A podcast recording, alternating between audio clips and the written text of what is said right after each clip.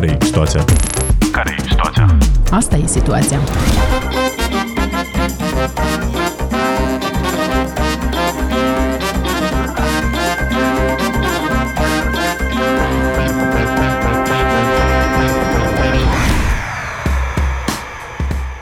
Ne apropiem încet, încet, dar pare sigur că ne apropiem de sfârșitul pandemiei. Luminița de la capătul tunelului e tot mai clară, tot mai mare. Uh, dar e foarte clar că nu vom reveni la vechea normalitate de dinainte de pandemie. S-au schimbat multe lucruri, unele mai mari, altele mai mici, dar uh, care cu siguranță ne afectează viața de zi cu zi. Pentru noi și pentru mulți alți oameni, cred că în primul rând e vorba de regimul de lucru, da? nu vom mai reveni la cele 8 ore de luni până vineri uh, de stat în birou, dar sunt și multe, multe alte schimbări. Eu sunt Eugen Muravski. Iar eu sunt Victoria Coroban și în acest episod vrem să ne lămurim uh, care e situația cu inovațiile provocate de pandemia de COVID-19 în lume, dar și în Moldova. Câte au fost și dacă au fost? Ziceam mai devreme de regimul de lucru și cred că o mare schimbare la nivel de societate uh, este că ne-am învățat cu toții să, să lucrăm la distanță.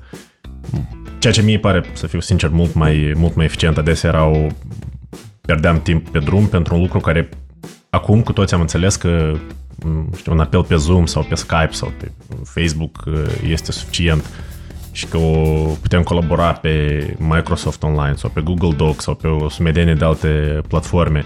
Hai să, am, sau am ajuns să folosim o inovație care era disponibilă anterior, dar uh, nu, nu era valorificată la adevăratul ei potențial. Ca să înțelegem în ce fel s-a schimbat utilizarea acestor tehnologii care erau la îndemână, um, e bine să ne uităm și la niște cifre. Dacă la începutul anului 2020 um, una din platformele de comunicare online, uh, Zoom, de exemplu, um, avea 10 milioane de oameni care participau în fiecare zi la întâlniri, în doar câteva luni, în aprilie deja, numărul celor care utilizau Zoom zilnic a crescut până la 300 de milioane. Da, și noi am folosit Zoom-ul ca să facem acest uh, podcast, pentru că am avut interviuri pe care le-am făcut de la distanță, dar ca să nu facem reclamă unei singure companii, am căutat și să vede la unii din competitori și, spre exemplu, la Microsoft uh, Teams, dacă avea un număr de utilizatori zilnic de 32 de milioane la începutul pandemiei, uite că în aprilie Acum, în 2021, au ajuns la 145 de milioane de utilizatori în fiecare zi.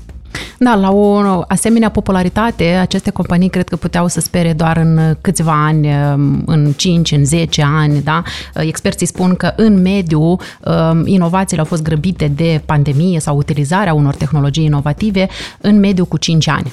Eu mi-aduc aminte foarte bine că, cel puțin cu un an înainte de pandemie, uh, într-o perioadă când aveam programul foarte aglomerat, uh, uh, stabileam cu cineva o întâlnire de lucru și am rugat, haideți să facem acea întâlnire online. Oamenii au tratat această propunere ca pe o lipsă de respect. Era pentru ei foarte important să vin la birou și pentru ei calitatea muncii și implicarea în muncă era dată de acea prezență fizică la întâlnire.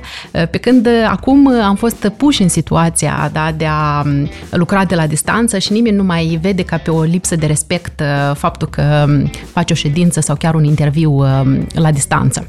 Uh, chiar unele din interviurile pe care le-am făcut noi pentru acest podcast au fost posibile doar datorită acestor aplicații care ne permit să comunicăm la distanță și am avut acces la oameni care, dacă nu avem această tehnologie, nici nu îi intervievam, da? că erau în altă țară. Criza este mereu, de fapt, o oportunitate pentru, pentru schimbare, pentru reformă, pentru inovare, pentru că se, se rup structurile osificate de dinainte de, de acea criză, da, obiceiurile, regulile, ritmurile. Și da, toate lucrurile astea despre care am vorbit noi până acum, ele în sine na, nu este o inovație Zoom sau Microsoft Teams, este inovator uh, felul în care întreaga societate s-a adaptat să folosească aceste instrumente, care altfel, cum spuneai și tu, cine știe câți ani mai dura până ajungeam să le folosim. La noi în Moldova văzusem pe Facebook că un uh, accelerator de afaceri în tehnologie, uh, DreamUp, s-au făcut un hackathon pentru soluții inovative pentru lucru la distanță și m-am bucurat să văd că și la noi în Moldova se, se mișcă ceva, dar nu trebuie să citim doar uh, site-uri în engleză despre ce se întâmplă în Statele Unite și în Europa.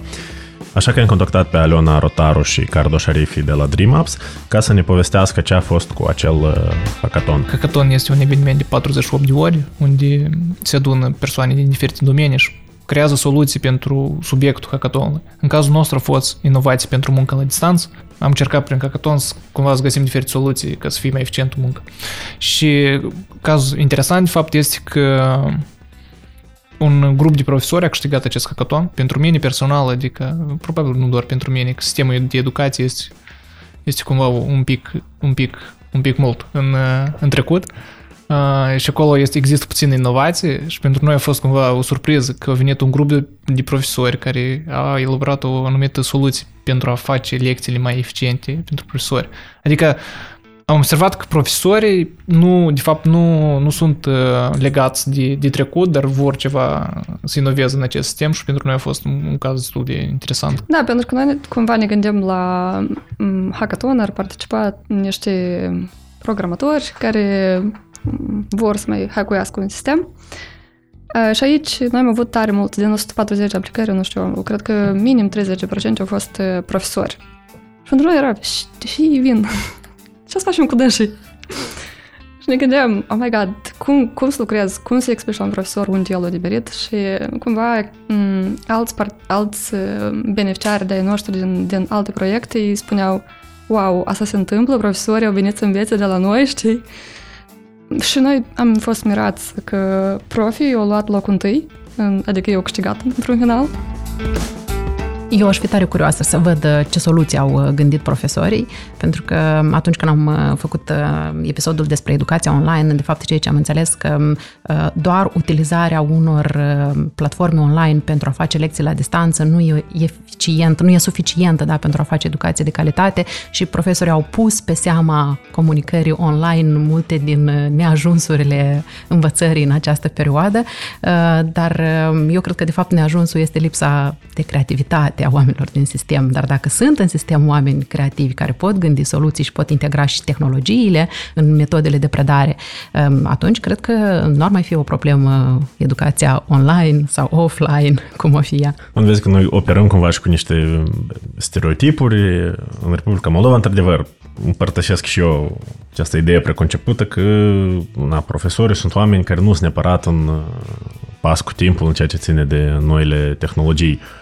Și am fost la fel de surprins uh, ca și Aliona și Cardo să aud că cei care au câștigat hackathonul lor au fost o echipă de profesori, dar chiar și că o bună parte din participanți au fost uh, Adică nu a fost unica echipă de profesori. Zicea Aliona că au fost vreo 30%.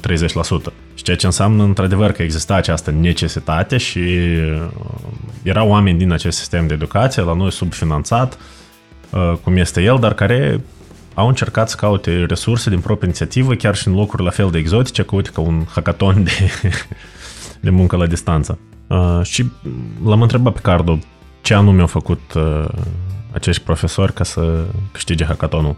Permitea profesorilor să-și pui lecția sau diferite resurse. De exemplu, dacă este lecție de limba română și ai, numit, ai anumită lectură care trebuie să le dai la, la elevi, să poți pune tot asta în platformă acolo să fie și lecție, adică să fie toată lecția atașată, să fie cărțile tot să fie acolo atașate și respectiv fiecare elev cumva are un cabinet personal și poate să intre acolo și să treacă lecția în caz cu lipsit sau mai ales că acum e online și jumate de clasă e la, la lecții, jumate, jumate acasă, cineva nu se conectează pe Zoom, respectiv ar fi cu mult mai simplu de, de pus tot asta într-un loc. Asta dacă pe scurt.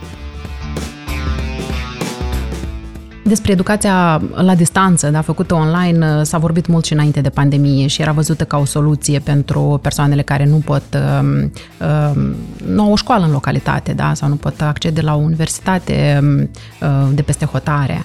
Da, și că, dar iarăși era văzută ca o soluție de viitor și că mai e de lucrat mult ca oamenii să fie deschiși, să acceseze aceste resurse sau să existe suficiente resurse online pentru învățare la distanță.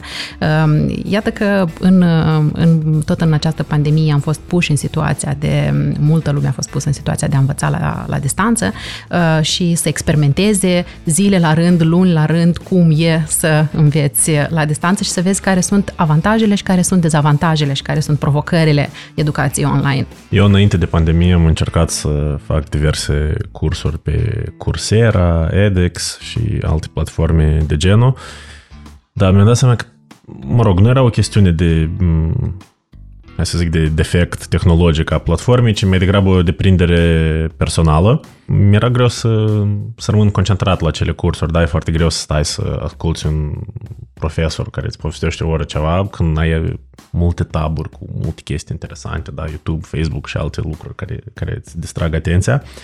Dar apoi mi-am, mi-am adus aminte de anii de facultate și chestiile astea existau și atunci, dar faptul că stăteam în sala de curs nu înseamnă neapărat că ascultam profesorul sau că nu tot nu mă uitam în telefon la diferite chestii. Mă rog, nu eu, colegii mei, eu eram elev. Da, da, da, sigur. Da. Cei, cei prezenți nu, nu intră în discuție, nu sunt vizați. exact uh, cumva dezavantajul pe care îl vedeau profesorii, că elevii puteau uh, să-și închidă camera la lecțiile online, uh, elevii îl percepeau ca pe un avantaj, că de fapt pot în acest timp să facă ceea ce îi interesează de fapt. și um, asta spun și specialiștii în inovație, că de fapt educația online ar duce la o adaptare mai bună a învățării pe nevoile uh, celui care învață. Asta ar fi un lucru foarte binevenit, uh, pentru că mă aduc aminte, trebuia să învățăm de la săptămână la săptămână capitalele tuturor țărilor de pe un anumit continent, da? Și, spre exemplu, săptămâna viitoare trebuia să învățăm toate statele și toate capitalele din Africa. Mă rog, pentru cei cu care aveau curiozitate în domeniul geografiei, foarte bine, dar pentru noi toți restul asta erau informații total inutilă și trebuie să le învățăm pe toate pe de roșu. Erau sumedeni de alte chestii, da, și la biologie și la... Uh, era un program supra, supra încărcat și unicul motiv pentru care chestia asta funcționa, că na, închideai copiii într-o sală și puneai să stea acolo. Și, na, cine avea telefon și agilitate să uite pe ascuns încă să nu vadă profesorul ferice de el sau de ea, restul na, trebuia să asculte. Pe de altă parte, învățarea în masă online a deschis și alte discuții legate de ce este cu adevărat educația. Pentru că uh, transmiterea de informații, da, este posibilă și în format online, dar iarăși și pedagogii și părinții au văzut că în această perioadă, la distanță, e foarte dificil să transmiți abilități sociale, abilități de comunicare. Uh, și uh, mă întreb pentru câți pedagogi sunt foarte curioase la noi în Moldova cel puțin, dacă sunt profesori care au înțeles cum trebuie să pun accentele sau care ar fi prioritățile în educație, transmitere de informații sau dezvoltare de abilități sociale. Da, într-adevăr, acum că spui unul din motivele pentru care mie îmi plăcea să mă duc la școală, era de fapt să revăd cei câțiva prieteni din, din clasă. Și asta era de fapt ceea ce făcea școala plăcută, dar și era și utilă pentru că cunoșteam, da, inclusiv copii din diverse medii, dar era și un aspect de socializare foarte important dincolo de fizică română, istorie și matematică. Pe de o parte, uh, educația online uh, s-ar părea că deschide noi oportunități da, pentru cei care nu au acces la educație, dar în același timp uh, specialiștii atrag atenția că de fapt ar putea să accentueze niște decalaje socioeconomice care există în diverse societăți. Da, pentru că educație la distanță, educație online înseamnă acces la internet cu bună viteză și la acces la dispozitivele necesare pentru a te conecta la internet. Și iar în cazul celor care nu au acces la ele, de fapt înseamnă și când educația se face doar online, um, de fapt se adâncește această prăpastie, această discrepanță între diferite categorii sociale. Uh, mie, pe de altă parte, Cardo îmi zicea că educația online este o oportunitate foarte bună pentru cei care nu își pot permite să plătească taxa de învățământ la o universitate, pe când uh, echivalentul online, de obicei, cel puțin în vest, este mai uh, ieftin chiar este o oportunitate bună pentru persoanele care cumva vor să facă masterat sau nu au făcut licență și cumva pentru ei a fost un invest, dar nu puteau să meargă pentru că nu puteau să permit costurile, am o posibilitate să, să facă online, adică să aibă ce, tu să ai certificat de la Harvard într-un an sau doi, stând în Moldova. Și eu cred că asta este ceva foarte fain. Personal, mie, mie, mie mi-e foarte greu să învăț online. Uh, chiar dacă noi dezvoltăm produse, produse online și platforme educaționale, eu personal sunt o persoană care îmi place să simt cartea fizică, să, să, văd, uh, să văd persoane în cameră, să văd profesorul, uh, să discut, dar pentru un mare procent de oameni este o oportunitate de a, de a învăța și cred că acum tot ce ține de educație online și platforme și aplicații au, e un boom, adică Chiar și la noi sunt foarte multe, ne vorbim deja de SUA sau Rusia, adică fiecare a doilea dezvoltă platformă online. Online uh, a fost uh, o soluție și pentru multe afaceri, în condițiile în care magazinele au fost uh, închise, um, restaurantele și tot ce înseamnă spațiu public, da, unde oamenii vând și cumpără, a fost închis uh, posibilitatea de a vinde, de a plasa produsele online și ca un client să aleagă din acele produse și să plătească online, a fost o soluție. În uh, diverse țări există date despre cu cât a crescut comerțul electronic în această perioadă. Mi-a fost greu să găsesc astfel de date în Moldova. De exemplu, știm că în România, pe perioada pandemiei, uh, vânzările online au crescut cu 30%, chiar dacă per total vânzările generale au scăzut. La noi în Moldova nu am găsit astfel de date. Era ceva, nu știu, de scurtă durată, cred că la începutul pandemiei, când a fost uh, lockdown total, nu? Cred că era o creștere de circa 50% a vânzărilor online, în condițiile în care noi nu avem chiar așa de multe magazine online în Moldova. Impresia mea este că magazinele online s-au, uh, s-au înmulțit în Moldova, dar n-aș zice că asta e mare inovație, pentru că te uiți la ele și cam au aceleași prețuri, aceleași modele și pentru mine e foarte clar că de fapt avem 2-3 importatori în țară și mă rog, câte acolo să faci un site care cumpără de la un singur importator și nu-ți construiești tu un lanț de distribuție. Sau cel puțin acesta este un dezavantaj pe care îl văd eu cu această puzdere de site-uri de cumpărături online care au apărut în Moldova, pentru că, de fapt, sunt multiple interfețe pentru, de fapt, un singur distribuitor sau de, de produse. Dar uh, comerț electronic nu înseamnă doar să faci un site da, online, înseamnă mult mai mult în spatele acelui uh, site uh, și eu eram curioasă în ce măsură această pandemie a impulsionat deschiderea mai multor magazine online în Moldova și creșterea vânzărilor online.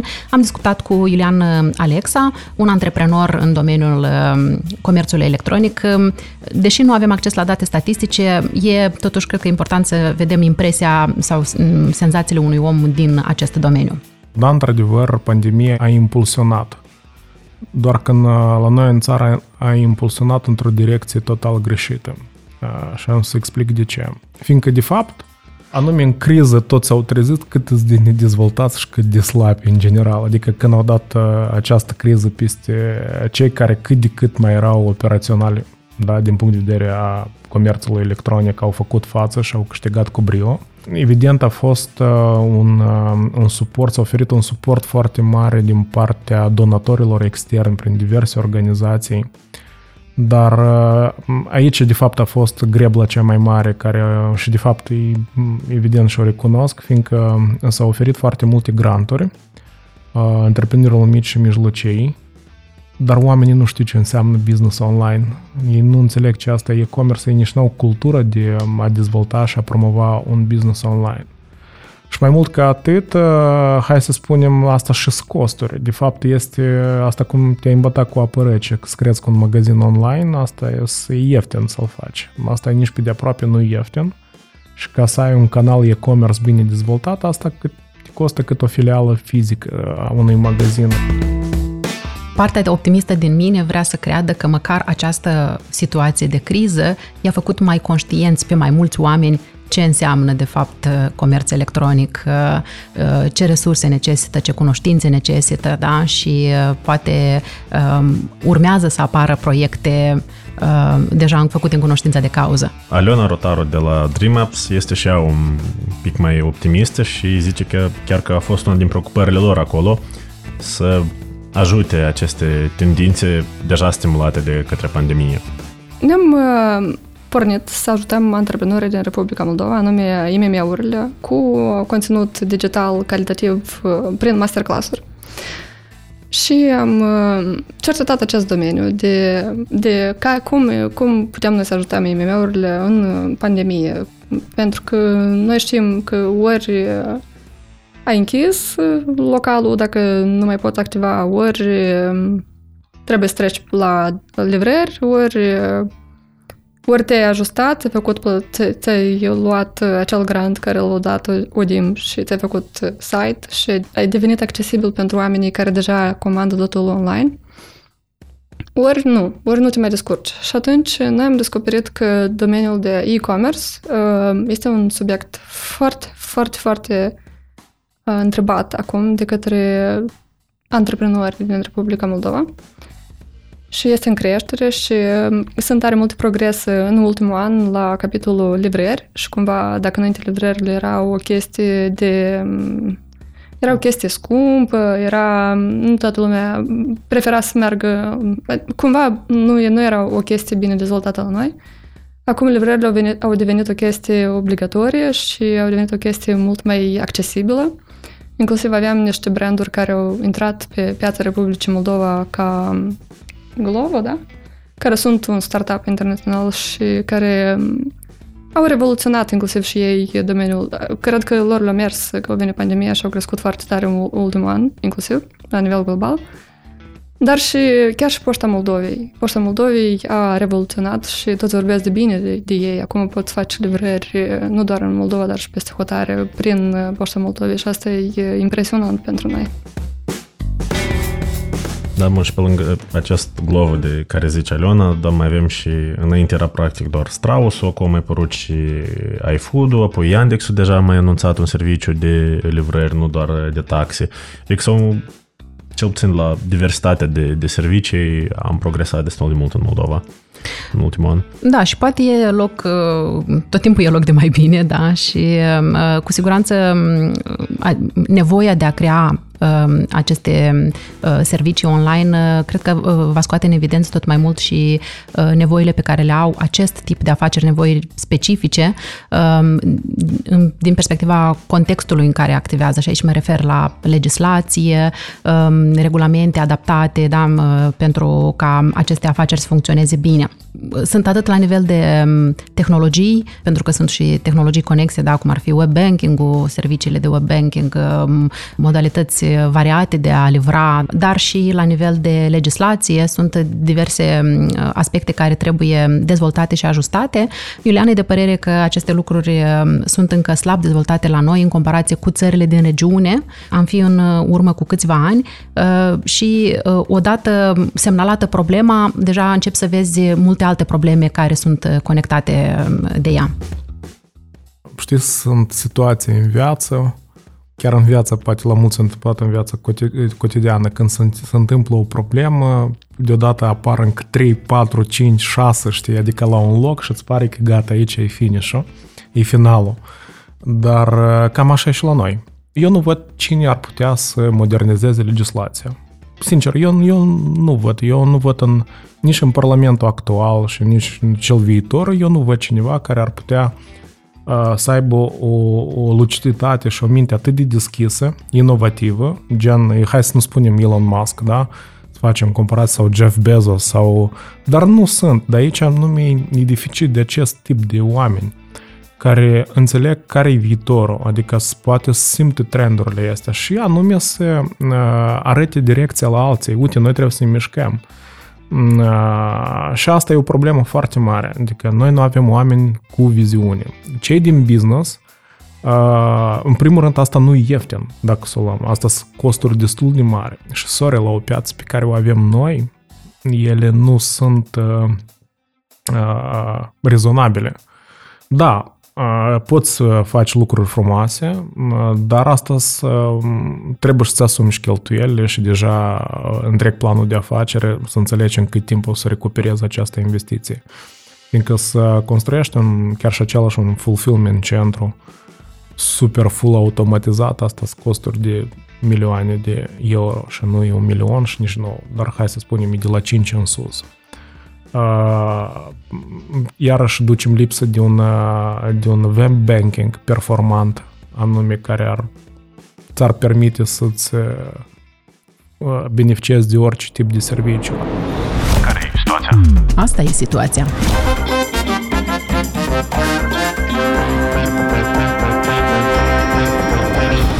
Eu, sincer să fiu, pe cât de mult n-aș admira spiritul antreprenorial al lui Jeff Bezos sau Elon Musk, nu mi-aș lăsa pe ei să facă legile, pentru că nu știu cum așa anticipez eu că o să fie taxe cât mai mici pentru, pentru companiile lor, că, pentru că vedem cum funcționează politica și lobby în uh, Statele Unite. Da, și pe de altă parte și înțeleg că e greu să construiești un, un Amazon în Moldova, da? Pentru cum a spus și Iulian, piața este mică. Dar uite că Maliona zice că totuși startup-urile sunt un tip de afaceri care se pot dezvolta chiar și în piața noastră mică din Moldova și apoi pot, se pot extinde și la nivel internațional. Startup-urile de obicei sunt afaceri care creează produse inovatoare pentru o piață globală. Acum noi intrăm în competiție cu toată lumea, adică și până acum intrăm în competiție cu toată lumea, însă costul nostru de producere a acestor produse este mult mai, mult mai mic decât în alte părți. Și cu aceleași investiții sau cu investiții mult mai mici, noi putem să testăm mai mult timp și să ieșim cu produse competitive pe piață, concurând cu alte echipe de entuziaști din, din alte țări în care costurile sunt mult mai mari și nu își pot permite așa de mult luxul de a lucra așa de mult timp la, la concept, la test, la, la dezvoltare. Și asta cred că e un plus care trebuie să-l luăm în calcul ca uh, și să ne gândim să devenim un fel de Estonia. Ca asta să nu fie totul foarte abstract așa, am întrebat-o care a fost unul din exemplele preferate din, din acest an de la DreamUps. Avem uh, câteva afaceri care noi le considerăm de succes. În sfârșit s-au întâmplat în 2020. Uh, era apărea în fiecare accelerator pe care îl organiza DreamUps uh, ideea sau necesitatea ca mamele să găsească babysitter pe, prin platforme online de conectare, cumva printr-un marketplace online. Dar niciuna nu reușea să ducă până la capăt acest proiect și în 2020 asta s-a întâmplat, cumva, nu știu dacă e din cauza pandemiei sau nu, însă uh, omul a intrat în program cu ideea și acum are afacere deschisă SRL cu investiții și interes mare din partea investitorilor pentru această idee și platforma lucrează. Adică consider că o femeie în sfârșit a rezolvat problema mai multor uh, părinți din, uh, din Moldova prin această platformă, sau cel puțin în Chișinău. Asta e din categoria probabil tot rău cu binele lui. Poate că datorită pandemiei omul a avut timp să lucreze la proiecte și multă lume a vorbit despre anumite proiecte care s-au putut realiza datorită pandemiei. nu s-au întâmplat lucruri numai din cauza pandemiei, dar și datorită. Eu totuși zic aici să nu ne îmbătăm cu apă rece, pentru că, iată, după estimările specialiștilor din Statele Unite, situațiile de criză, da, cum ar fi pandemia, uh, sunt o ocazie de uh, creștere, de naștere și creștere pentru unii, din păcate pentru închiderea afacerii pentru mulți alții, dar dacă e să ne uităm în mare, cele mai multe companii în Statele Unite, de exemplu, 80%, au apărut în perioadele de înflorire, nu în cele de criză. Ca număr de companii, însă, hai să zicem, ideile noi sau oportunitatea de a face ceva diferit uh, apare nume pe, pe timp de criză sau cel puțin în cazul descris de, de Aliona mai devreme, de fapt sunt foarte curios cine avea nevoie de babysitter când toată lumea stătea oricum în casă. Eu ca părinte pot să spun cine avea nevoie. Cei la care erau grădinițele închise și trebuiau și erau obligați să meargă la lucru. Am mai întrebat de, de alte cazuri, mi-am spus că uh, au a fost dezvoltat o aplicație care de fapt conține un algoritm pentru depistarea timpurie a epuizării arderii profesionale sau burnout-ului, cum e în engleză. Deși Aliona era cam sceptică că la noi în Moldova există suficientă, nu știu, cultură corporativă ca angajatorii să caute acest tip de programe, dar iarăși, din fericire, startup-urile sunt... Nu că n-am avea burnout în Moldova, nu? Da. Mi-a zis de asemenea că proiecte mai vechi, precum uh, Fagura, da, platforma de împrumuturi P2P, uh, a început să fie folosită mai mult pe, pe timp de pandemie. Aliona zice în special că uh, s-au implicat mai mulți moldoveni din uh, diaspora și tot în acest domeniu uh, financiar sau de fintech. Uh, spune de asemenea că Moldova Green Bank s-a implicat și uh, mă gândeam la ce spunea Iulian mai devreme, că la noi stăm prost cu legile, stăm prost cu serviciile financiare online uh, și mă bucur că totuși, iată, sunt semne că începem să ne mișcăm, desigur suntem ca de obicei în urmă, dar uh, totuși semne de înviorare sunt. Mă întreb dacă nu cumva avem nevoie de mai multe crize în Moldova. da, dar chiar și cu aceste semne de viorare după criză, suntem departe de a fi acea a doua Estonie, cum își dorește Aliona, pentru că, deși sunt tendințe clare, dacă uite, cresc vânzările online, cresc afacerile online, rămânem, rămânem urmă din punct de vedere al e-guvernării și al uh, documentației online, care sunt o barieră foarte mare pentru dezvoltarea întregului domeniu. Și atunci putem doar să zicem că este un, un subiect arzător sau cum de actualitate mare în, la nivel global, că din cauza că comerțul se întâmplă online în 2020, documentația, digitalizarea documentației este, a crescut foarte tare Uh, mai puțin la noi, din păcate. La noi ștampila, cred că și în prima lună de pandemie, de lockdown, tot a fost foarte uh, obligatorie și veneau oamenii pe acasă.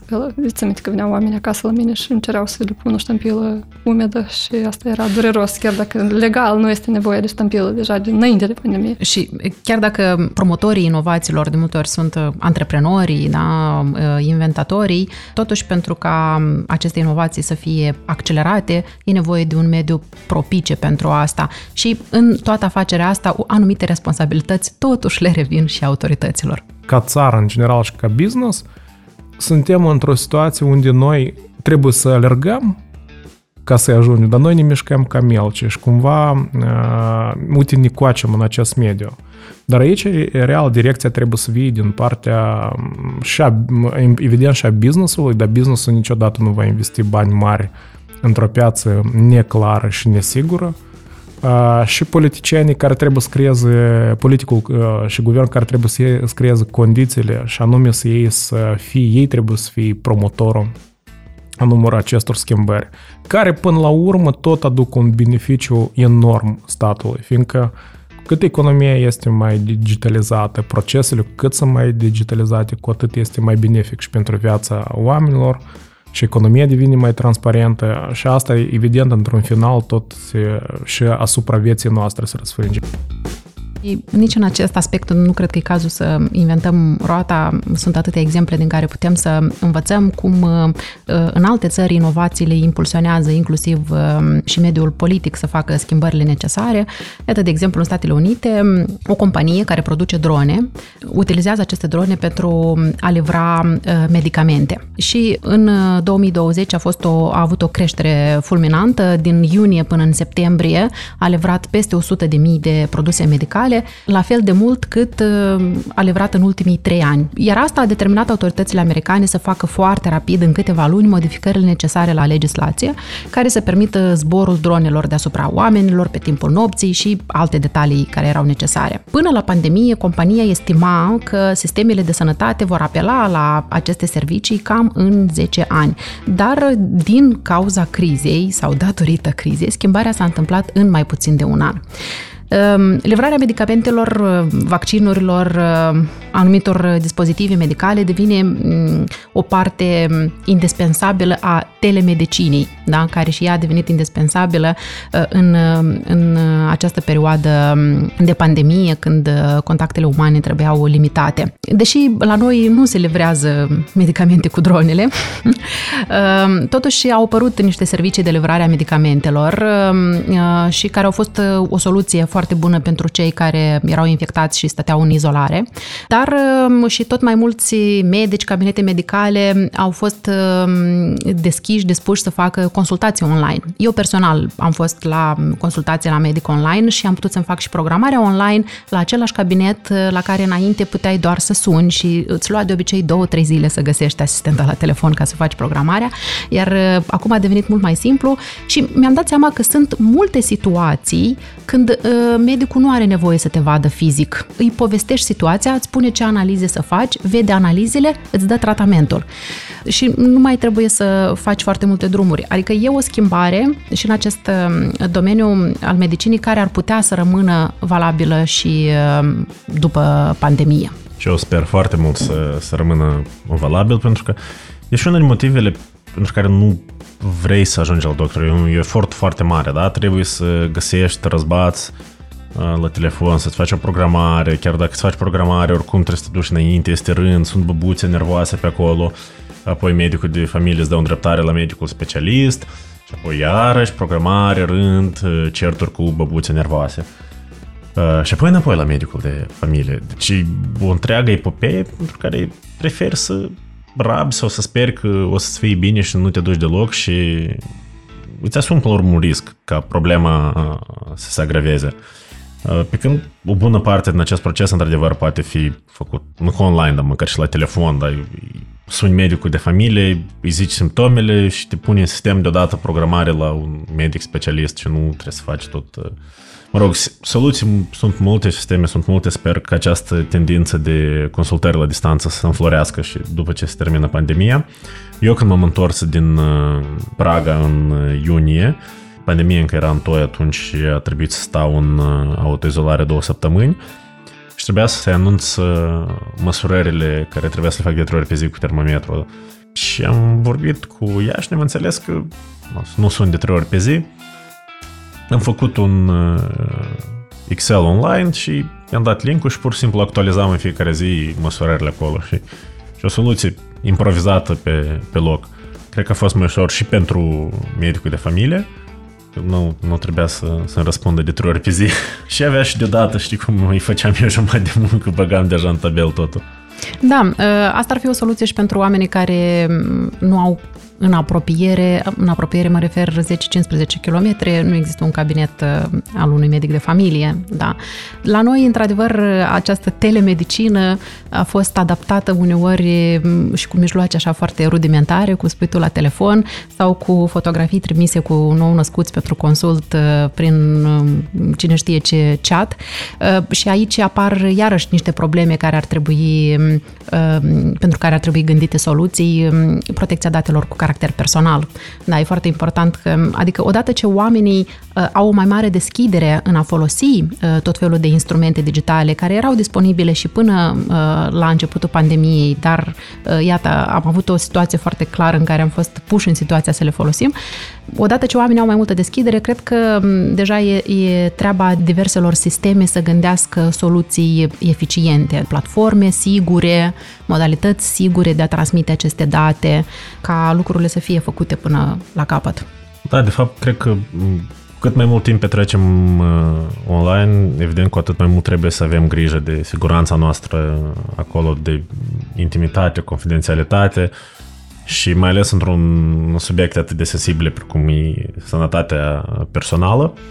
Da, sunt laudabile înt- până la un anumit uh, moment tot felul de improvizații personale și cum e lumea de scurcăreață, dar într-adevăr uh, aici ar fi nevoie de, de intenție din partea autorităților de a crea un uh, sistem mai sigur care să respecte confidențialitatea pacienților. Clar că nu o să apuce ministrul sănătății să codeze un, uh, un program, dar uh, cel puțin să, să angajeze o companie care să se ocupe de asta. Da, cele mai multe m, inovații care au fost accelerate sau utilizarea lor a fost accelerată în perioada acestei pandemii sunt uh, tehnologii digitale. Tot felul de platforme de comunicare la distanță și m, așa mai departe. Dar totuși, uh, cred că cea mai uh, importantă tehnologie care a fost folosită și datorită și din cauza pandemiei este um, acea soluție care de fapt salvează vieți în această pandemie, este vaccinul pe bază de uh, ARN mesager.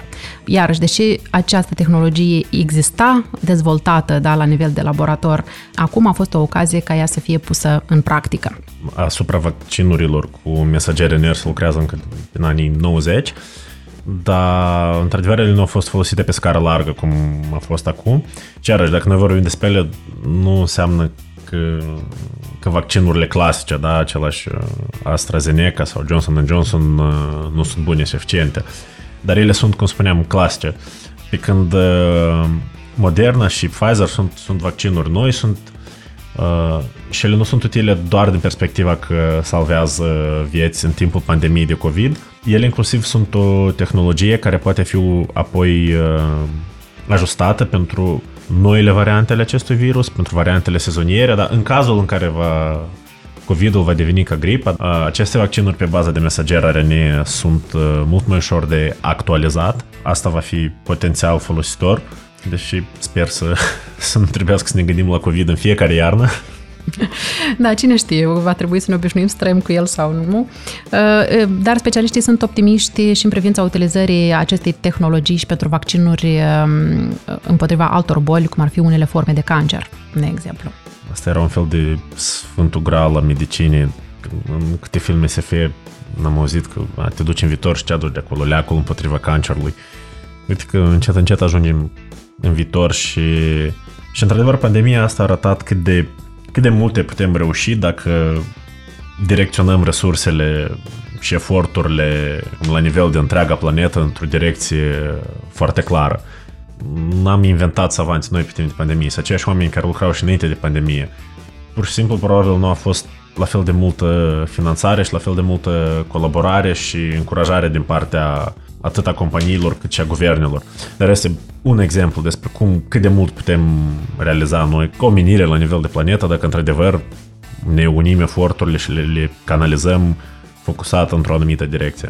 Da, se pare că situațiile de criză necesită nu doar soluții noi, dar și atitudini noi. Cred că cea mai mare uh, inovație care s-a întâmplat în această pandemie este o mai mare flexibilitate în uh, gândire pentru noi oameni, o mai mare flexibilitate între a alege între online și offline, mai mare deschidere pentru unele tehnologii uh, și uh, poate mai multă încredere în capacitatea noastră de a găsi soluții în situații de criză. Uh, să sperăm într-adevăr că vom ieși cât mai uh, repede din această criză și că optimismul nostru este întemeiat.